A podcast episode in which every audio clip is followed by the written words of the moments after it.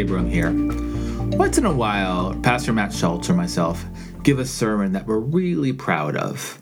And so we decided to create a new uh, program called What Divides Us Shorts, where maybe once a month, Pastor Matt or myself will share a sermon that we really like. So here we go What Divides Us Shorts. There's an interesting Bible passage that comes from Leviticus 14, and it goes like this God says, When you enter the land of Canaan that I give you as possession, and I inflict an intrusive plague upon a house in the land you possess, the owner of the house shall come and tell the priest, saying, Something like a plague has appeared upon my home. I'm going to need some time to unpack this passage. First off, I'd like to point out that the Israelites are currently wandering the desert, and no one owns a permanent home. The 40 years of wandering has not happened yet, so they are receiving instructions that are not even actionable for another 40 plus years. So there's that. Secondly, the word for plague here in Hebrew is tzara'at. This is the same word used for contagious skin rash. Tzara'at is often a term confused for Hansen's disease, or as I like to call it, Hollywood leprosy. Tzara'at was contagious, but could have been anything from a benign skin rash to a deadly bacteria eating away at one's skin and nervous system. And you may have noticed that history took the most dramatic interpretation of Tzara'at, as seen in many Hollywood films, as leprosy. Anyways, apparently homes get it too. The prevailing thought is that Tzara'at of a home is not a flesh eating bacteria, but mold, which is still pretty dangerous. Which leads to my third point. Adonai, which is a Jewish name for God, is admitting that this plague is created by God. And to me, this is a big admission. In fact, nowhere else in Leviticus does Adonai admit that Tzara'at comes from God, only when it comes to homes. This means that the home stays in quarantine for 7 to 14 days, in which no one can enter. And if the Tzara'at does not go away, the house is destroyed stone by stone. Rashi, an 11th century Jewish Bible commentator, who is arguably Judaism's most famous commentator, has such a hilariously bizarre reason for this. He wrote, because the Amorites concealed treasures of gold in the walls of their houses during the whole 40 years the Israelites were in the wilderness, in order that the Israelites might not possess the gold when they conquered the Amorites' land. And in consequence of the plague, Israelites would pull down the house and discover the gold. Essentially, Rashi is trying to spin it as a positive thing that Israelites are apparently living in old Amorite houses. Whenever an Amorite home contracts Tzara'at, it means one could find gold. And, and since this is a godly admitted problem, God wants the recent homeowner to find the gold. Now, I first took this as a ridiculous and hilarious interpretation. However, when I started to read other ancient Jewish commentators' take on this passage, I began to truly understand Rashi's position. The fact that God admits to plaguing homes is deeply troubling for our rabbinic ancestors, because if God does something, ancient theology dictates that it was for a reason. Thus, biblical theology and post biblical theology, pretty much up to modernity, suggests that a person deserves the punishment received by God. A person deserves a bad thing happening to them.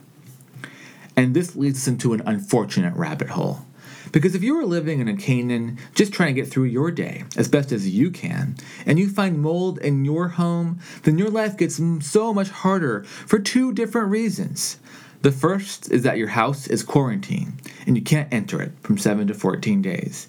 And the second, and probably harder, is the stigma that somehow you deserved this punishment and our scholarly ancestors were nothing if not creative about the crime such a person could have committed.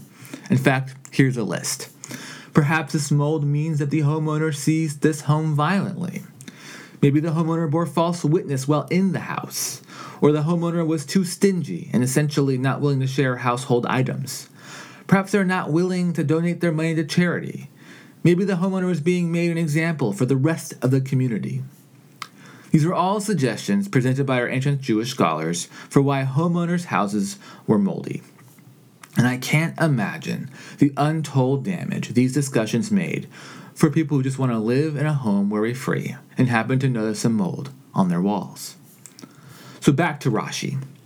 What was a ridiculous and flippant position hits home in the context of other scholars' discussion.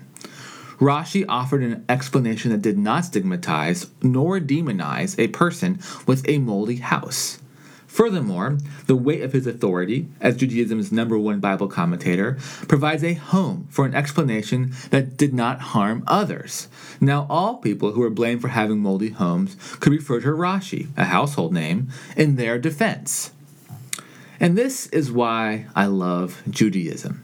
What on the surface looks to be a funny and whimsical comment turned out to be a brave, valuable, and helpful position for Jews.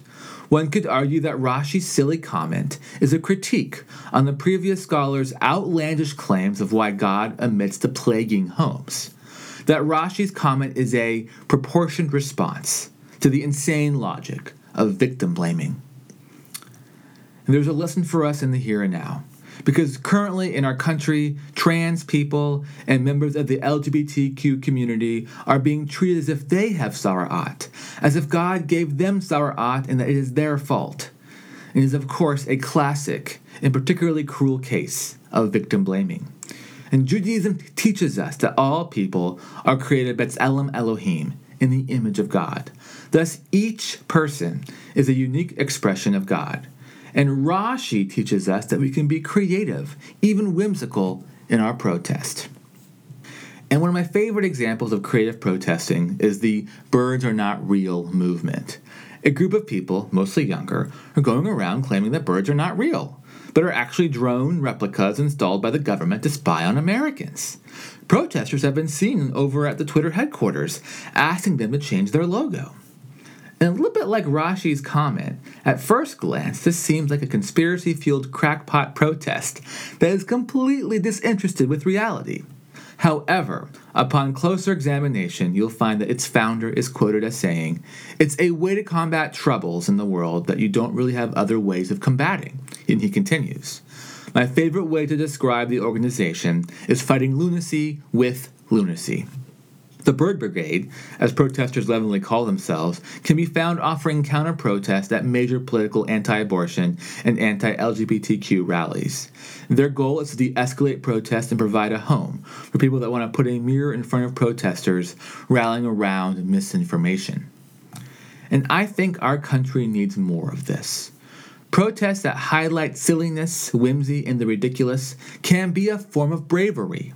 They can be an intelligent and creative response to victim blaming, a critique to harmful and cruel policies that illogically discriminate against the other. But most importantly, they make space for those who just want to live their lives and then go home. Thank you.